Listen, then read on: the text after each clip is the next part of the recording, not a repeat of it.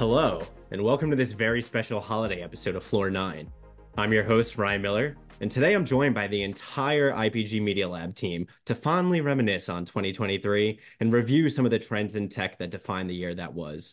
There's been much activity in the innovation sphere in the last 12 months, and no, I'm not talking about the one in the strip in Vegas you know, Fortnite and Roblox took one step closer to recognizing their metaverse ambitions. Advanced wearable technology accelerated remote patient monitoring. Web3 spiral continued, highlighted by the demise of SBF and FTX. Exploration of the next frontier continued to flourish, with SpaceX launching nearly 100 starships. And yet, none of these topics cracked the lab's key trends for 2023, highlighting just how busy of year 2023 was in media and tech. So, first, standing at 5'11 from Brown University and making his Floor 9 debut, I brought in the Director of Partnerships from the IPG Media Lab, Tom Trudeau, my partner in crime, to talk about the first topic that we'll be covering, and that's the rise of generative AI. Tom, welcome to the podcast. Thank you. It's great to be here, Ryan. So we're honored to have you. Um, I got. I hope you've got restaurant grade oven mitts ready because you've certainly got the hottest topic of 2023 in generative AI. Um, you know, the application of this technology is extremely diverse. It covers a broad spectrum of application ranging from automation to co-creation. So Tom, I'm hoping that you could help us by telling us a little bit more about the landscape's key players. Who are they? What do they do? And are they coming for the job? Are they coming for the world? Yeah, so this is really the innovation of the last year or so, dating back to late 2022 when ChatGPT launched. And so there's a lot to say. I'm going to try to do it on a natural 1.25x speed out of respect for our listeners' time. In terms of the key players that you asked about, Ryan, obviously number one is OpenAI. Originally, they were a cute little non non little, nonprofit. Its focus was on research, but cash rules everything around me. And its consumer-facing ChatGPT was such a hit that it's now racing towards building commercialized products. So they're the undisputed leader in the space, fueled in part by a charismatic CEO and, of course, their strategic partnership with Microsoft which gets their model into the hands of Microsoft Teams users, for example. But on the other hand, OpenAI's board and their authority may make developers building on their tools a little bit nervous because it was reported recently that they will retain quite a bit of power, which is a surprise to me given all the drama around Sam Altman's firing. Mm. Number two in the space is Google. They consider themselves an OG in AI, and they have massive data and compute resources. They have diverse AI products, and arguably its biggest strength is the large user base on which to integrate AI into products and services. Don't underestimate how hard it is to get people to actually do something new. And Google, in that regard, is far ahead. However, they are seen by many as being slow or overcautious. They're caught flat footed when ChatGPT first launched. And the recent launch of Gemini, which is its new AI hotness, seems to have mm. reinforced that perception that they're feeling the heat. Some people thought that they overstated its capabilities in a demo. Google's in a tricky spot though, because they're trying to thread this needle by innovating without hurting its core business model. For example, if Google in the future can give users just one perfect answer using a powerful generative AI instead of the dozen of blue links that we get today, how does Google then serve ads? And what incentive do publishers have to create good internet content if Google's cutting out the middleman, deliverizing this sort of synthesized answer? It's a fascinating spot to be on. Number three is a group of open source AI models. This group, which includes Facebook's parent company Meta, one day we'll just say Meta, but that day is not today. It provides readily available AI tools and frameworks for basically anyone, developers, researchers to build upon. And there are many who believe that open source will actually outpace private institutions eventually through democratization of AI development, rapid innovation, contrib- through contributions and collaboration. It's all very kumbaya, but without the immense scale and resources of a Microsoft or Google, there could be slower adoption of open source AI models. Lastly, some are concerned that the US regulation could also slow down the pace of open source models. Red tape can be slow and expensive. Then there's everyone else. This is the world of AI startups, big and small, that you may have heard about from time to time. They tend to focus more on specialized solutions, which makes them agile. It's more efficient to build an AI model trained for one purpose and they focus on specific niches and applications. For example, I love 11 Labs, which does great AI voice solutions. Elon Musk's Grok apparently does very well at summarizing recent news and events because they have access to, to data on Twitter X. On the other hand, limited resources compared to the tech giants makes it difficult to compete on data and compute power. But a company like Anthropic is actually countering that by partnering with Amazon. So presumably they hope to form an alliance that's sort of similar to that OpenAI Microsoft one and expect to see more such alliances in the future. And, and, Tom, when we're talking about some of these more niche solutions, are we talking startups in the numbers of like tens, hundreds, thousands? How many of these like creative pop up, more agile solutions are we talking about? There are thousands of AI startups, most of which we will never hear of because ChatGPT is primed to destroy all of them with the uh, with the, the rollout of their um, GPT store, which we will talk about mm. in a hmm. moment. All right, so Tom, I just want to walk back quickly before we move into the ChatGPT store and talk about uh, Sam Altman's brief dismissal from OpenAI. Do you care to elaborate on that a little bit and talk about what ultimately brought him back to the company after a brief hiatus? Well, I, I don't really want to speculate on all of the all the details of what brought about that firing, and, and plenty of ink has been spilled on that topic. I think it's worth mentioning, though. I do believe that it will be a net positive for the industry. Mm. I think a hmm. lot of people probably thought that OpenAI was running away in the AI space.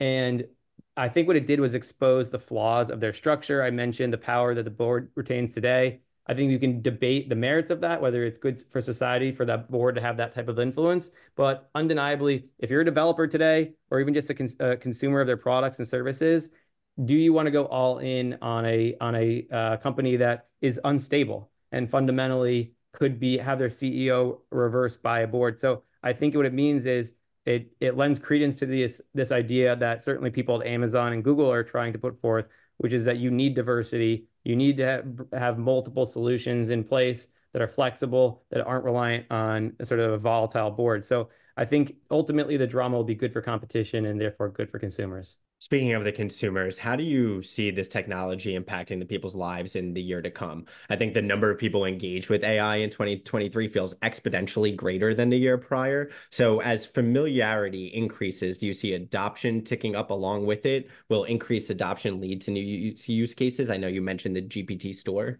Yeah, I mean, how Gen AI is going to be used day to day is the million dollar question, or if you believe Wall Street's projections, a trillion dollar question more and more people day to day are using ChatGPT, mm. which has over 100 million users for things like brainstorming, researching, coding. The same is true to a lesser extent for Google's Bard, which is becoming more competitive and, in my experience, sometimes better. Creators are using generative AI to become more prolific and efficient. They're leveraging models that are multimodal, which perhaps is the word of the year for 2024. It means they're they're trained on more than one type of data, like images, text, video, code, 3D models, etc. So for example, you can imagine you take one piece of video content, you use AI to edit it, cut it up into multiple pieces of short form content, translate it into multiple languages, and even turn it into a blog post. It's, if that's not a life hack, then I don't know what is. And meanwhile, more people are going to become creators as things like text to music and video will make it really easy for untalented people like me to make mm. this professional sounding songs or realistic video. And that's without the benefit of an instrument or a camera. So expect to see more UGC than ever, which is exactly what we need in this world, more content.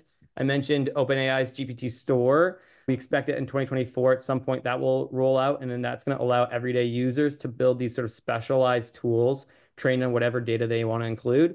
So mm. you can hmm. imagine I'm a baseball nerd. I could make a custom GPT available designed to analyze baseball prospects uh, using my proprietary model, maybe some industry ranks that I believe in, maybe some publications that are publicly available.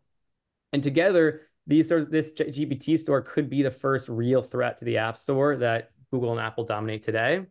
Um, I think we'll we'll start to see the beginnings of generative AI giving life to wearable devices like Meta's Ray-Ban. If you're brave enough to put it on your face and go out in public wearing it with one of these conspicuous devices, I think mass adoption of wearables is probably more of a 2030 thing. Before I specifically dive into the marketing implications and how people in our role would ultimately harness this power, I want to touch on something that I thought was very interesting that you just said that this GPT store could potentially be a rival to the App Store and the Play Store one day. Do you think we're at a point where we have enough people developing these kinds of experiences using artificial intelligence right now that we can reach a set level of saturation where there'd be enough apps, if you will, for people to go out and download and interact with and get familiar with at this point? Or do you think we're like five, ten years out from that? So I think the last decade with, with with, some tech toys was about entertainment. You know, you can think of the ver- some VR headsets, and to me, what is driving generative AI technology and hardware is utility. I think that if enough people can create enough convenient tools that make our lives easier and faster, that the demand will follow. And when there is demand from a user perspective, be appealing to developers who want to come in and build these products and tools. And the fact that I've used them myself, and I'm, you know, you can have these sort of no code solutions. It means that almost anybody can develop these pretty easily. So I think that the the ease of use will also be a, a boon for OpenAI. I so yes, I, I I think it's a real threat, and it's not sort of speculative or or just a pie in the sky to imagine that it could represent the first real threat to the App Store. Yeah, and then just to close the loop on the point that I was initial bringing into is just like how do we ultimately leverage this technology in our role as marketers? Is it really about making our lives easier, faster, more efficient in the processes that we can automate, or is it harnessing the power of it to use some of the co-creation capabilities that you were alluding to to you know fill the never-ending log that we have to get through? Yeah, I think it's early days right now. The burden will be on developers of these large models to prove it's actually safe. That's from a brand perspective, a legal perspective, to leverage their tools. And right now, I think understandably, brands are nervous, especially larger brands. Uh, yesterday, we shared internally that, that Fortune 500 companies in a recent survey, nearly a third said that IP was their biggest concern about the use of generative AI. So you might wonder, like, what, what does that mean? IP is their concern. Well, if you're an agency and you want to accelerate your creative process, maybe cut some costs along the way using some of those cool generative AI tools that you and I have seen, Ryan, in terms of developing new images, you want to be sure that you're not going to get sued. You want to be sure that the data that the product you use was trained on licensed data. And right now, you can't say that in most instances. If you're using an AI generated model, and, I, and when I say model here, I mean the models who pose for pictures to save money in your in your creative there's there's not only the ethical consideration of I'm I'm not you know hiring an individual, but again, is is Cindy Crawford because my model references are all three decades old? Is she going to sue me? So some enterprise solutions like Adobe and Getty, they're trying to differentiate by representing that their tools are are 100% legit, so they're based on owned data. For example, Getty is partnering with uh, a company called Runway to power AI generated videos. That's all using licensed materials according to them. So absent that sort of um, maturity within the space, right now what we're seeing is brands using generative AI to brainstorm. You know, ChatGPT and Bard are great at things like writing first drafts. Some brands have rolled out their own chatbots. I just saw a dating app is going to have like a wingman chatbot figure out respond to to private DMs, and we're seeing a number of sort of boutique creative agencies pop up that specialize in these AI powered activations. And again, if that's interest of interest to brands, Ryan, you and I can name names and make some intros because there are a number of agencies that are further along than others in, in that respect. But of course, the pace at which everything moves means by this time next month, you know, everything I said could be wrong. And that's true, but you still need a brand that has the willingness to kind of dive in and be the first mover in this space and ultimately test the waters of what the limits of this technology ultimately are. So, even though there might be some significant changes in the landscape over the next month or so, and even when we come back from CES, everything that you said might not be true anymore. But it, like I said, brands just have to get out there and experiment if they ultimately want to be considered a first mover in this space. Well, thank you, Tom, for joining us to chat a little bit more about generative AI. I'm sure that there are going to be uh, many more questions in the coming year about how brands can ultimately leverage this technology going forward. So stay close to your phone. Thank you. Pleasure to be with you. All right, diving into our next trend, we're going to evaluate the streaming landscape shift, ads, rebuilding, and interactive ads. Joining us to dive a bit deeper on this trend is the Richard Yao, the lab's associate director of strategy. What's up, Richard? Welcome to the show. Hello, hello. I'm always on the show, but you don't get to hear me every episode. So this is a truly a holiday special. Happy to be here we got our producer in chief here on the mic for uh, that rare occasion. But want to give a little plug before we dive into our back and forth, my friend, and let our listeners know that if they're enjoying the conversation, that they can find a companion piece crafted by the one and only Richard Yao on the IPG Media Labs Medium page. So go ahead, check that out. And now that we got that out of the way, I must ask you a very, very serious question. Are the so-called streaming wars finally or over? Yep, this year, we can say with absolute confidence that the streaming war that has been raging on for the past decade in Hollywood has finally over. And guess what, Ryan? What? No one is a winner. Surprise, surprise. There's actually no winner. I mean, you could argue that Netflix is won by default just because they still have the biggest global subscription base. But at least the sentiment in Hollywood has turned not just against Netflix, but also against almost the entire subscription-based ad-free streaming model that everybody has been chasing for the past decade.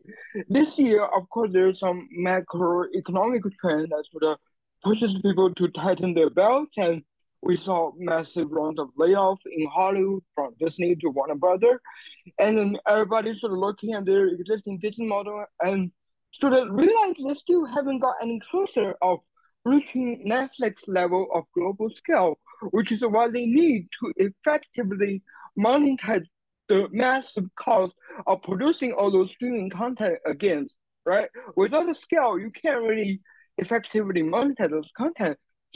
So you're just wasting money. And the streaming model is already proven to be of a lower profitability than the typical, you know, cable TV bundle. And we see that sort of manifesting in so many different ways, right? We see over some of the show, even HBO show gets taken off the streaming service.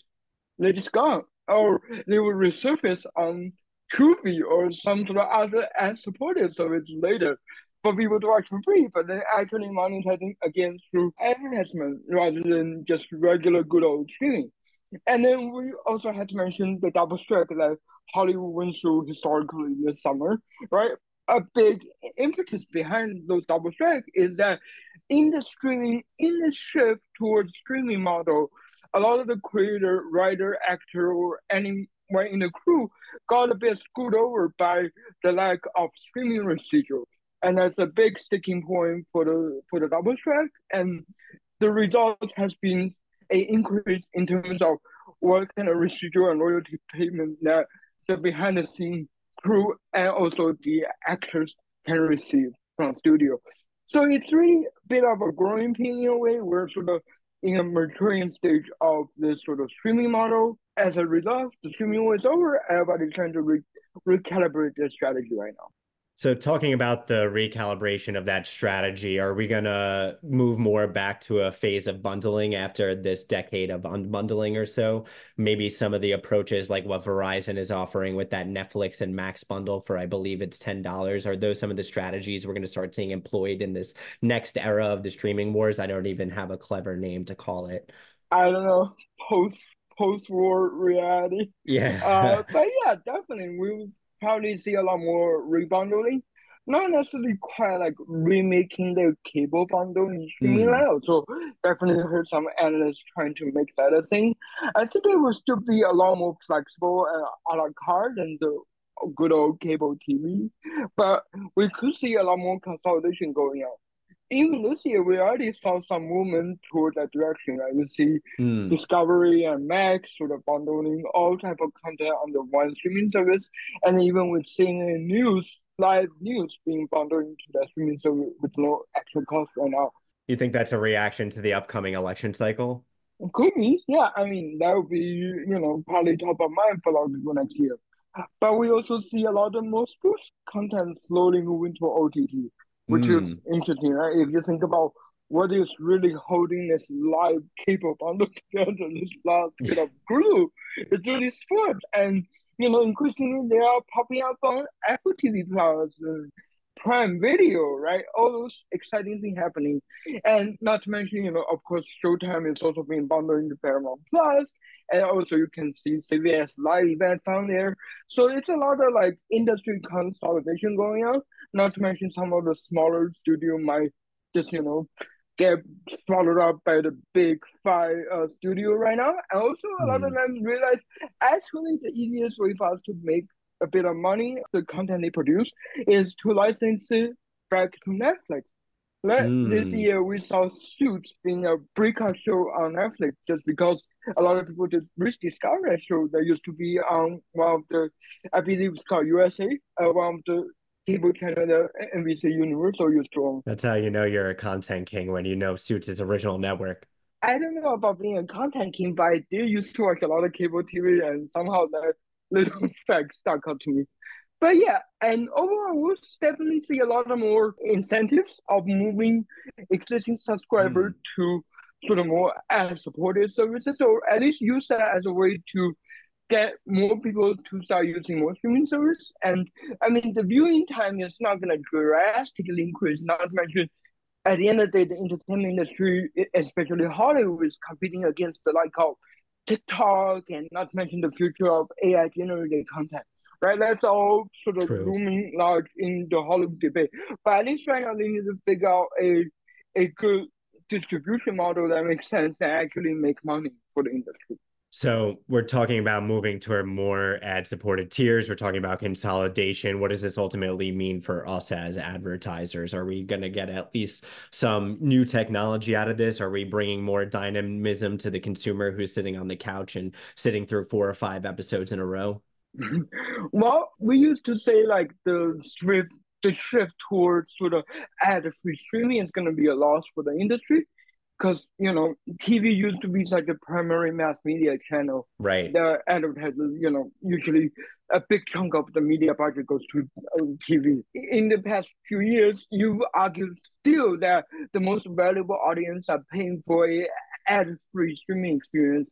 That haven't really changed, but at least we're seeing a fast growth in the ad-supported streaming tier, and that will help advertisers at least reach more audience through new ad formats that sort of like more trackable, more targetable, and more engaging through their mm. interactivity. Right? You can do mm. the hmm. easy way of slapping a QR code on onto a commercial and then get people to scan it and buy it. Amazon has tried that. Peacock is trying the same thing. But that's sort of the starting point. We're starting see more sophisticated way of trying to get people to engage with the connected TV app. And that's something I think a lot of the uh, brands will actually benefit from, start to experiment and sort of trying out the different app units that different, you know, streaming company are coming out. It just, at the end of the day, it's always wise to follow the audience attention. And if you if you successfully got their eyeball, then you definitely want them want them to actively engage with your branded content. And we're seeing this shift from live TV to streaming being the perfect conduit for that.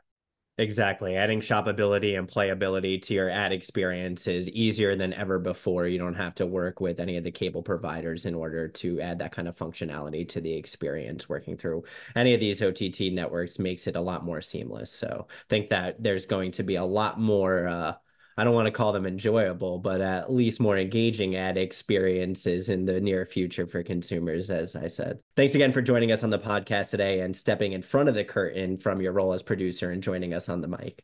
Of course. Happy you join me. Jumping from the big screen of OTT and cable television and moving to the smaller screen of social, I want to talk about our next trend, which is the social media pivot, decentralization, and social commerce. And with that, I'd love to welcome our VP Director of Strategy at the lab, Chelsea Freitas. Hello, Chelsea. Hi, Ryan. X threads and Bluesky, oh my. Where to begin when it comes to the wonderful world of social, Chelsea? I want to start by asking you to offer a few words on the demise of the platform formerly known as Twitter, or comment on the general landscape volatility that we're seeing in the social sphere today. Yeah, I mean, that's the perfect setup, right? Like there's have been such major social pivots this year, mm. really just propelling distrust and but also these shifts are shifts are creating new opportunities for other entrants in the marketplace. But it's first and foremost important to just highlight that more than ever consumers are questioning their relationship to social it you know it's really gone from leisurely to become an obligation to like even in the future it's no longer even going to be you know a safe expectation that everyone's going to be on these platforms like where right. we used to engage with people. When did it become so much pressure?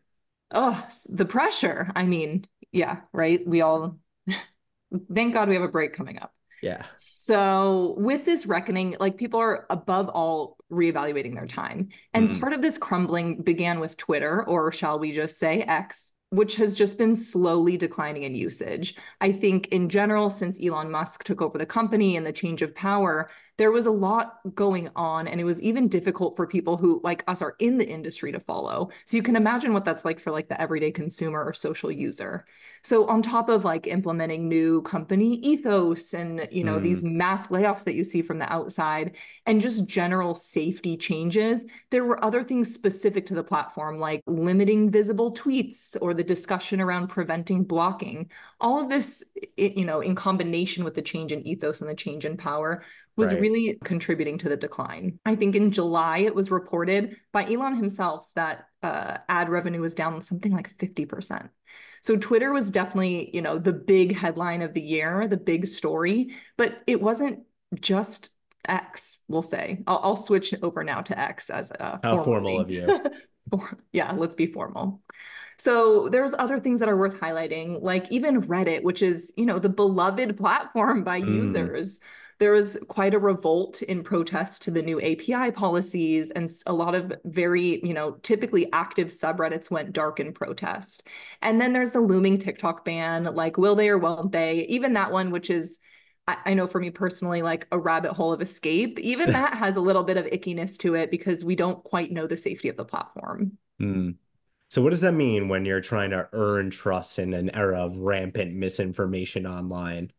What does it mean? I mean, first and foremost, we know consumers are really going to be more discerning than ever. At least let's hope so, right? We're entering an election year. There's only going to be more misinformation. And AI, for better or worse, is a key factor here. There's mm. going to be a lot of fuel added to the fire. But I think from a consumer's perspective, we will see this shift toward more private servers, things like Discord, where consumers can have more of these niche groups.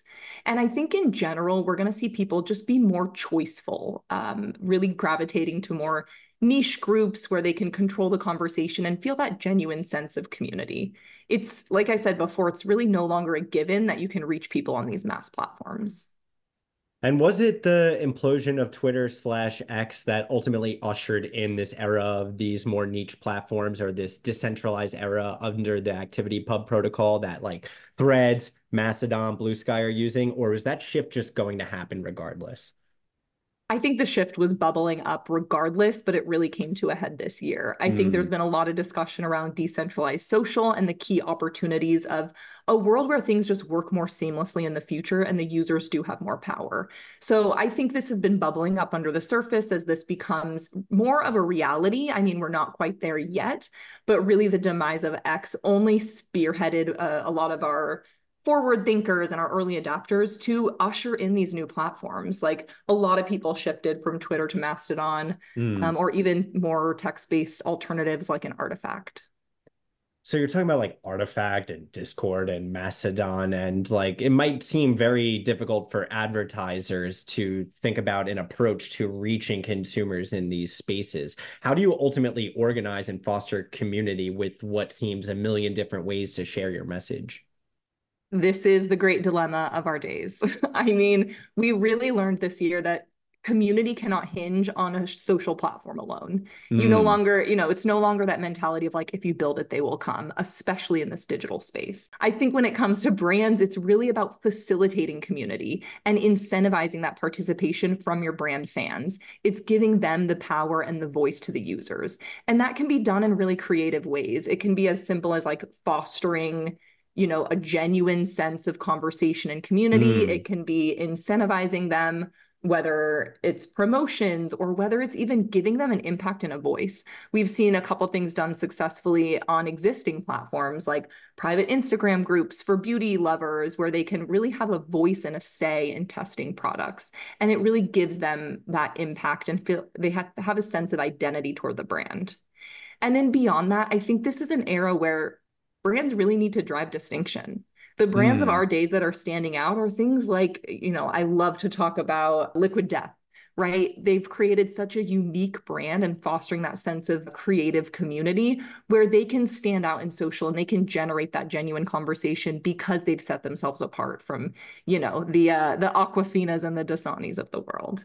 Yeah, and then when it murder your thirst is a pretty aggressive slogan. Yeah, death to plastic, right? like I think they know who their audience is and they're catering to them and it's lovely to see from like a strategic and audience perspective. And then just as we talk about tech, the the other way in is to modernize those loyalty offerings, mm. right? Like really think strategically and think from a lens of innovation about how we can offer new loyalty incentives and and in order to continue to foster engagement and keep people coming back more than just that initial sign in.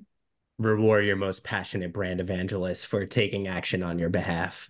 Exactly. Glad to hear you're listening, Ryan. Yeah. So I'd be remiss not to ask our resident retail expert about the rise in social commerce. Know that platforms have moved away from live commerce pop uh, tactics that are popular in APAC. So what has taken hold in North America and our side of the world more generally? Uh, I know it's like want want live mm. shopping, mm. totally stagnant. Like we're kind of waiting to see something wow us. I, and I'm speaking for the general population here. But I think right now the the little sparks of joy when it comes to social commerce, it's still going to be those collabs, those community focused opportunities, whether it's a strategic collaboration with an influencer mm. or it's identifying those strategic partners for your brand. Right now in this moment, we're still seeing creators have a lot of power. I believe like community is happening in the comment section. So as we close out this section, I uh, dare you to make a prediction on what the social landscape will look like in the next five years if you're brave enough? Uh, I mean, challenge accepted, right? Like, above all, I just want to emphasize this shift. Younger consumers don't feel that obligation. They don't feel the obligation to be reachable on mass platforms or the obligation to have their you know their social handle on across every single space. I think we're going to see more niche communities and we're going to see people be members of many communities. And then i think you know this is the lab here so let's say it. Whatever platform has the strongest on ramp to the media where we spend our most time we're going to see a group of users flock to those spaces as well. Mm. well thank you again chelsea for joining us. Yeah thank you ryan Moving on from the ever evolving social media landscape to the re expression of our collective social consciousness, I'm joined by Katie Geisreiter, the IPG Media Lab's Associate Director of Strategy. Welcome back to the show, Katie. Hello, Ryan. So, to kick things off, can you please provide our listeners with a brief overview on what we mean when we say monoculture revival? Yeah, absolutely. So, you know, when we think about culture and how it's kind of evolved over the past couple of years, we've seen a lot of fragmentation. The way that that changed in 2023 with the rise of stuff like Barbenheimer, you can think of the Taylor mm. Swift and Beyonce tours.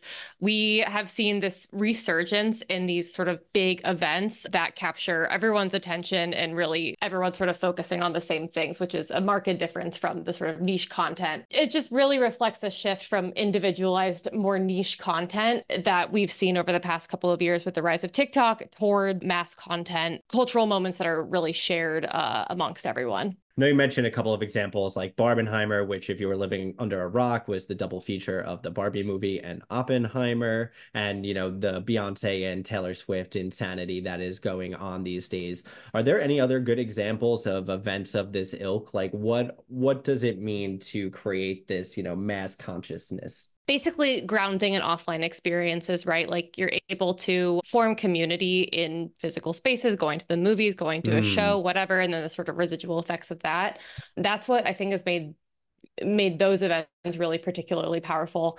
Obviously, not every single brand can have that kind of anchor in an offline community. So, other brands that have done this really successfully, Duolingo, that's our sort of perennial favorite when we talk about brands doing cultural sort of marketing really well. Mm-hmm. Um, beyond that, to, to think about girl dinner now, I was like, oh, what a nice trend from so long ago. But Popeyes jumped on that so quickly. So there are a couple of, you know, there there are these brands that are really attuned to what's happening um, mm. in culture within their kind of category and are responding very quickly to those and, and, you know inventing new products or whatever so those that kind of quick response is, is really key and that's where we see a lot of success and do you think brands can manufacture these moments themselves, or do you think it's incumbent on them to kind of keep their fingers on the proverbial pulse of culture to determine when's best to insert their brand message into, you know, the discourse? You can so clearly tell when a brand is trying to force a cultural moment um, based around their brand. Like, yeah, that would be great and convenient for every brand to have a Barbenheimer level cultural moment, but mm-hmm. it comes off as so deeply inauthentic and just grating to particularly younger consumers who all they they're really craving authenticity. So the kind of key thing is listening to listening to your consumer, understand who your audience is and see what they're talking about, the the way that they talk to each other, the kind of communities they're in, their you know adjacent brands that they're interested in and basically follow their lead. So we talked about some of the more fun things like the movie mashups moving monoculture like Barbenheimer and Saw Patrol, but I want to move over to the more sinister side of this trend and talk about the concept of funflation. So when we think about funflation, we're talking about the increase in cost in these live events like mm. going to shows, you know, whether that's a concert or a movie or whatever. It's really just referring to the rising cost of various leisure activities and experiences. So funflation is obviously taking a toll on the accessibility of some of these events. Do you think that it's leading to more middle ground versions of experiences? So for example, that cost of a dopamine hit to go see the Taylor Swift concert live might be out of the price point of a certain consumer so they would go see it in theaters or potentially stream it through OTT. Do you think we're going to see more variance in delivery of types of experience because of this funflation? Yeah, definitely. As uh, live events like again the Taylor Swift Eras tour, Beyonce, etc., become more out of reach for people, whether that's you know for financial reasons or even physical reality reasons, like you're not near a tour stop. Yeah. We'll and see we'll we'll start to see more of this middle class of experiences arise again. That's why we see Taylor Swift releasing the Eras uh, in theaters. Beyonce is doing the same thing. Bands and musicians have introduced some hybrid live experiences that tries to replicate the sort of live arena experience. We'll definitely start to see more of those. What's ultimately instigating this revival in the monoculture is the collective community's desire to go out and experience things live together once again. Even though we're existing in disparate online silos, we have this uh, innate desire to go out and interact in person once more, which is ultimately driving up the price of these experiences and leading to funflation and ultimately creating this new middle ground of experiences that are permeating both the physical and digital layers. So I think ultimately going forward, we're going to start seeing uh, a lot more different tiers of events that uh, ultimately drive to the same shared social experience. So, speaking of the monoculture, one device that is sure to be the center of conversation in 2024 is the Apple Vision Pro, which leads us into our next topic, which is the dawn of spatial computing and immersive tech. Next on the mic is the lab's SVP and managing director and uh, Floor 9 regular, our fearless leader, Adam Simon. Adam, welcome to the pod as always. Thanks, Ryan. Yeah. So, Penny, for your thoughts on Apple's Vision Pro. I know this is not something we've discussed this year. I obviously jest, but do you have any fresh perspective to offer on the matter? Any updates on expected launch time or anything like that? Yeah, I mean, I think this is um, probably the sort of most in, hotly anticipated uh, t- announcement coming out of uh, our big uh, tech platforms in the first half of the year. Mm-hmm. Um, everything that I'm reading and hearing about suggests that it will be actually quite early in the year. We're thinking probably a late January, early February wow. Um, event to sort of go into some more detail about the product itself, probably show off some con- content partnerships, which I want to come back to in a minute, and then also set the sort of final date for launch and final pricing and all of that information. So I think, you know, this is something that is going to be, you know, sort of hot on the heels of CES and kicking off the start of 2024. I think that obviously a lot of this year has been dominated by generative AI, as Tom has uh, talked about uh, previously on this episode. Right. I do think that just because of Apple's involvement in this space, we're going to spend a lot of next year talking about spatial computing, VR and AR, and mm. other immersive experiences that scale all the way from the things that you're doing in your home with this device and with similar devices like the uh, Meta Quest 3 up to those sort of hybrid uh, events uh, that we've sort of been uh, referencing several times throughout the podcast. Hmm. And now you talked about that early or late January launch for the Vision Pro potentially. They're not going to be at CES. They'll do something standalone and launch it separately, right? Yeah, correct. Apple has uh, basically a zero presence at CES every year. Mm-hmm. Other big tech companies like Google tend to have a pretty light presence, mostly focused on the smart home. Out of the major tech companies, Amazon is only the real is really the only one who goes full bore on CES mm. every year. So, reeling it back into Apple's event, you talked about some of those content partnerships. You think that some of what they're going to be demonstrating in that event in late January? Yeah. So, I think one of the things that is important about Vision Pro, if you haven't really been or only half paying attention to the sort of drips and drabs of, of uh, press that have been coming out about it, it does seem like Apple is really focused on cracking open the use cases uh, beyond gaming, which historically has been really the, right. the place that everybody can sort of generate generate some interest in headset devices. Obviously, we have things like Sony's PSVR products, but Meta Quest, obviously, you know, Meta has these ambitions uh, around the metaverse and people using VR headsets for work and collaboration and productivity. Mm-hmm. Those tools are really interesting, but they've not really caught on with the general populace. Apple is launching the Vision Pro first and foremost as a general computing device. It's closer to a Mac or an iPad than it is to an Apple TV, for example, mm. um, where which is focused entirely on content consumption. But I do think so. They they are also pushing sort of the, the productivity and creativity angles. But I do think an early use case for Vision Pro, based on all of the, the press who have had access to the device so far, is really going to be a, making it sort of the best device in your home for consuming video content and especially spatial video content. There was a recent update to iOS that allows the iPhone 15 Pro, the latest iPhone Pro devices to capture spatial video directly um, using mm. your iPhone. And from everything that we've heard from everybody who's actually had this experience of being able to capture their own video on their iPhone and then watch that spatial video in the Vision Pro, it's absolutely mind blowing. People are talking about like watching videos of their kids that they shot just a few hours ago and like starting to cry because it feels so realistic. Wow. And that's multiple people have said that. Like if, if one person says that, okay, they're having an emotional day. multiple journalists have talked about things like that. So I think obviously, you know, none of us, uh, unfortunately, have, have had uh, been able to experience no, the no. device firsthand. I think that we obviously will try to get our hands on one early uh, as soon as we can.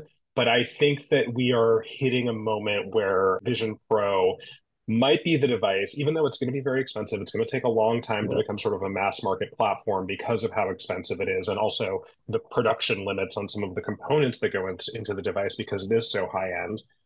I do think we might be at the beginning of a tipping point into seeing um, our content start to our video content start to to evolve beyond 4K, which is really mm. where we've been obviously for for a while now. There have been folks trying to push 8K. 8K content is not super available. I think Apple is sort of putting a stake in the ground and saying we think that more important than 8K is actually spatial video and video that has some depth quality to it. I suspect that at the, the, the Vision Pro event that I, we will probably see in late January or early February, we're going to see some. Obviously, Apple TV Plus probably make some announcements mm-hmm. around their content being available in spatial video. I suspect they will also have some uh, other studios um, on stage, likely Disney, likely some others. I think to show off you know their content in in spatial video as well. Mm. I think it'll be inevitable that the first wave of devices sells out, but how do they ultimately overcome that adoption hurdle in that first instance? Like, is it the price point coming down? Is it a change in the form factor? Is it these new kinds of content with spatial video? What do you think is that major turning point that'll make it more accessible to the public? I think it's going to be a mix of all of those things. I mm. think that it is an expensive device, but again, if you think about it as a as a potential replacement eventually. I think not on day one, but maybe mm-hmm. you know on year two or year three, an eventual replacement for your Mac. That uh, three thousand dollar price point starts to sound a lot more palatable because there are plenty of people who spend that much money on a Mac. But I think it's going to be bringing that price down, which we know they're focused on. It's going to be getting that price, you know, chipping away at it slower, slowly and slowly so that eventually it becomes more and more accessible. But I also think it's about the content partnerships. Multiple press demos featured things like a recording of an Alicia Keys concert, multiple sporting events where it feels like you were sitting courtside at an NBA game. There are lots of reporters, lots of people who have actually used the device say they're more than willing to pay that $3,000 because it gives them the equivalent feeling of being, you know, courtside at, at a game mm. that they hmm. really care about. So I think those content partnerships are actually super important for Apple. Um, certainly sports and live events, if they can line up a few marquee content providers in the sports and live event space, I think that for a lot of people that will justify the cost of it because as uh, the course of the year has progressed, we've seen live events just get more and more expensive. If you're going to Taylor Swift or Beyonce, you're shelling out a lot of money to do that. And not everybody can afford you know afford that obviously. Not everybody can afford to travel to go to these shows if you don't live in one of the areas where the tour is coming.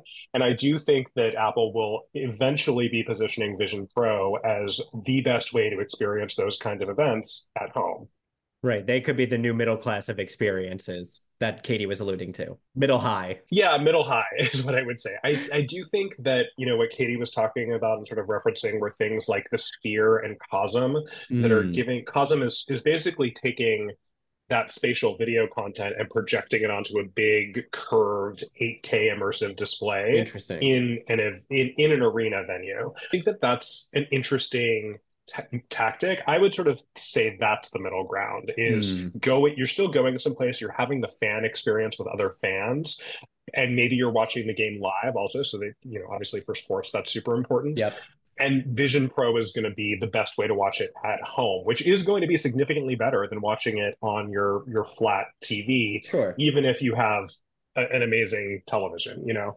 Um, mm-hmm. and I think we're the interesting thing to me is that we're seeing sort of both the at home experience getting better and this new sort of middle class of events that is not quite as good as seeing, you know, seeing the game live or being mm-hmm. in the mm-hmm. front row at a Beyonce concert, but is going to give you that fan experience that you're not going to get at home. And I think both seeing both of those things sort of coming to market around the same time is really interesting to me and i think it will if they both are successful obviously we'll have to wait and see. It's going to be you know a few years until we'll see how these bets play out. But mm-hmm. if those are both successful it's also going to have an impact on transforming that live in person high end experience as well.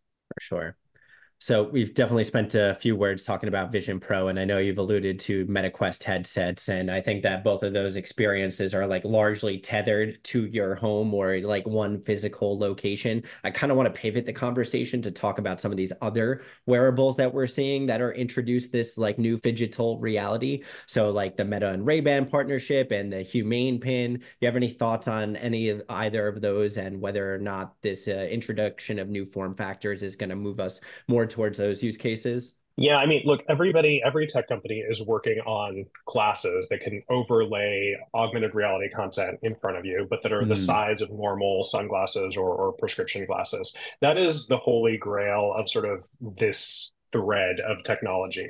We're not there yet. No one can do it. if the Vision Pro could look like a normal pair of sunglasses, it absolutely would, but that right. technology is not small and light enough yet.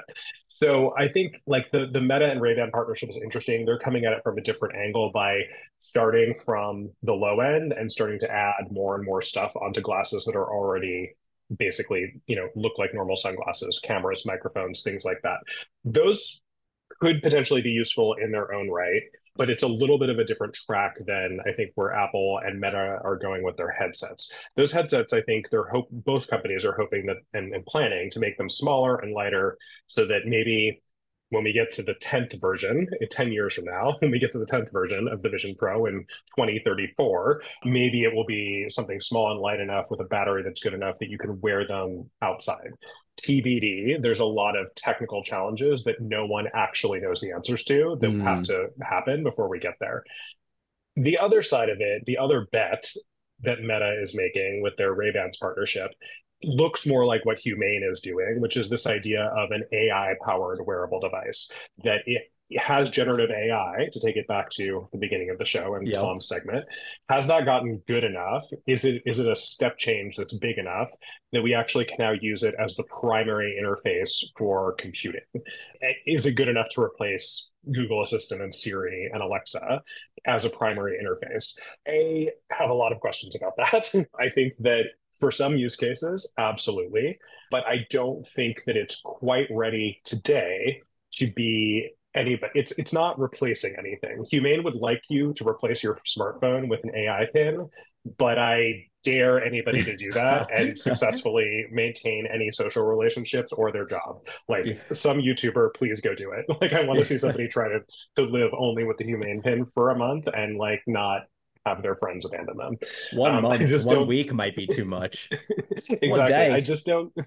I just don't think that the software is there yet. That's not to say that it might not be someday. There are certainly some interesting startups uh, that are working on sort of an AI first you know replacement for a smartphone but i suspect that that will probably ship first on a smartphone itself mm. i would hmm. say if you think the ai pin is interesting put that in your back pocket. Let's watch these these first sort of early experiments. But really the thing to keep an eye on is one of the things that google announced it was sort of a footnote of their gemini announcements was that there was going to be a gemini powered version of google assistant mm. that will only ship on Pixel phones called Pixie, and they, they haven't given a time frame. It, the rumors are that it might ship with the Pixel Nine next year, but I think that's more of a like they're hoping to have it ready by then. I, am not sure it will be sure. ready by then.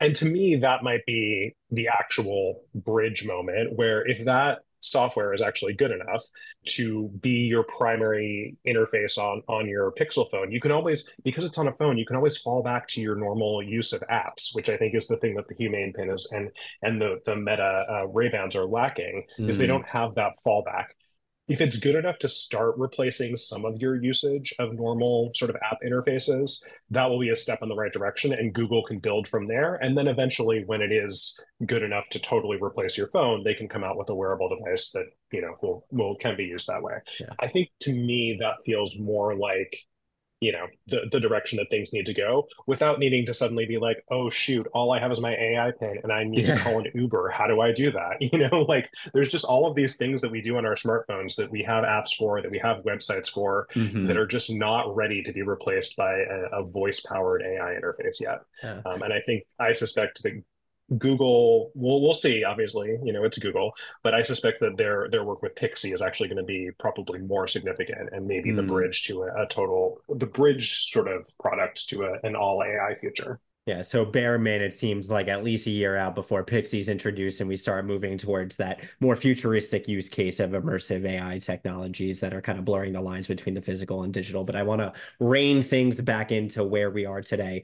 I think we've been talking to our brands for a long time about modernizing their assets, making sure that they're in AR and VR and 3D. Is like the next thing they need to be thinking about is like how do we film our content in spatial? Is that the like how our brands prepare for this next era? Yeah, I mean, I think that the advantage of Apple coming into this space is that they kind of because of their size and their influence on culture, they kind of mm. force the market to rationalize and standardize around certain things. Sure. So they're the the announcement of Vision Pro is sort of corralling everybody towards more standards around 3D content. I suspect that their version of spatial video will either become standard or they'll adopt, you know, somebody else's standard and integrate it into their spatial video standards. Mm-hmm you know, I, I hope and I, I, I do think that they will find a way to do this. The the content that is going to be produced for Cosm's big immersive event spaces that that also is easily re-encoded for a Vision Pro experience, and it will also MetaQuest will also update their software to be able to, to to play that content as well. Like this is the the advantage of Apple coming into a space. They're sort of gravity kind of forces everybody to uh, to bend to their will in a way that sounds you know that sounds bad but for content creators it's like okay we only have one format we need to support now. Mm-hmm. let's just go to go in that direction. Not bending people to their will just bringing them into orbit. Exactly. So and beyond just sort of the content production for these devices i think that this is also why we are are watching the Vision Pro launch closely because even though it's not going to sell in mass market numbers in year 1 it is a major new platform from Apple. They have never in their history had a platform launch like this where they then turned tail and gave up on the product. Like i believe that that they will find a way to lower the price to make it a mass market platform in the first you know few years. And it is very likely, I think, to unlock augmented reality and virtual reality for audiences that weren't using it before mm. uh, in a way that that Meta just doesn't have the cultural cachet to be able to do really.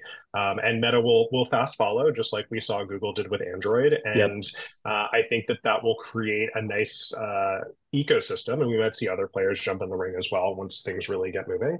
And that'll create an, a nice ecosystem and a, a, a, scalable audience. In and you know we'll we'll have to see. You know, like with any platform, I think that once millions of people have these devices, it will will really change how we use them in the same way that the smartphone did.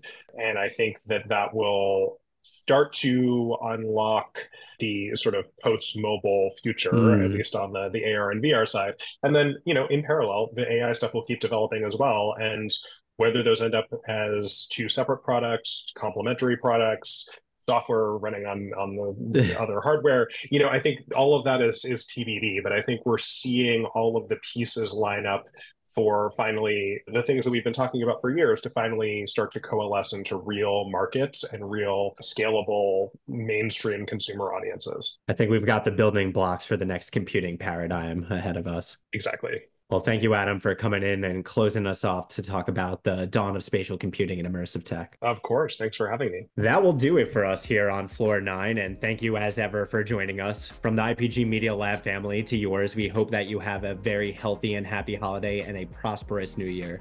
Find us on Twitter at IPG Lab and on Medium at the IPG Media Lab.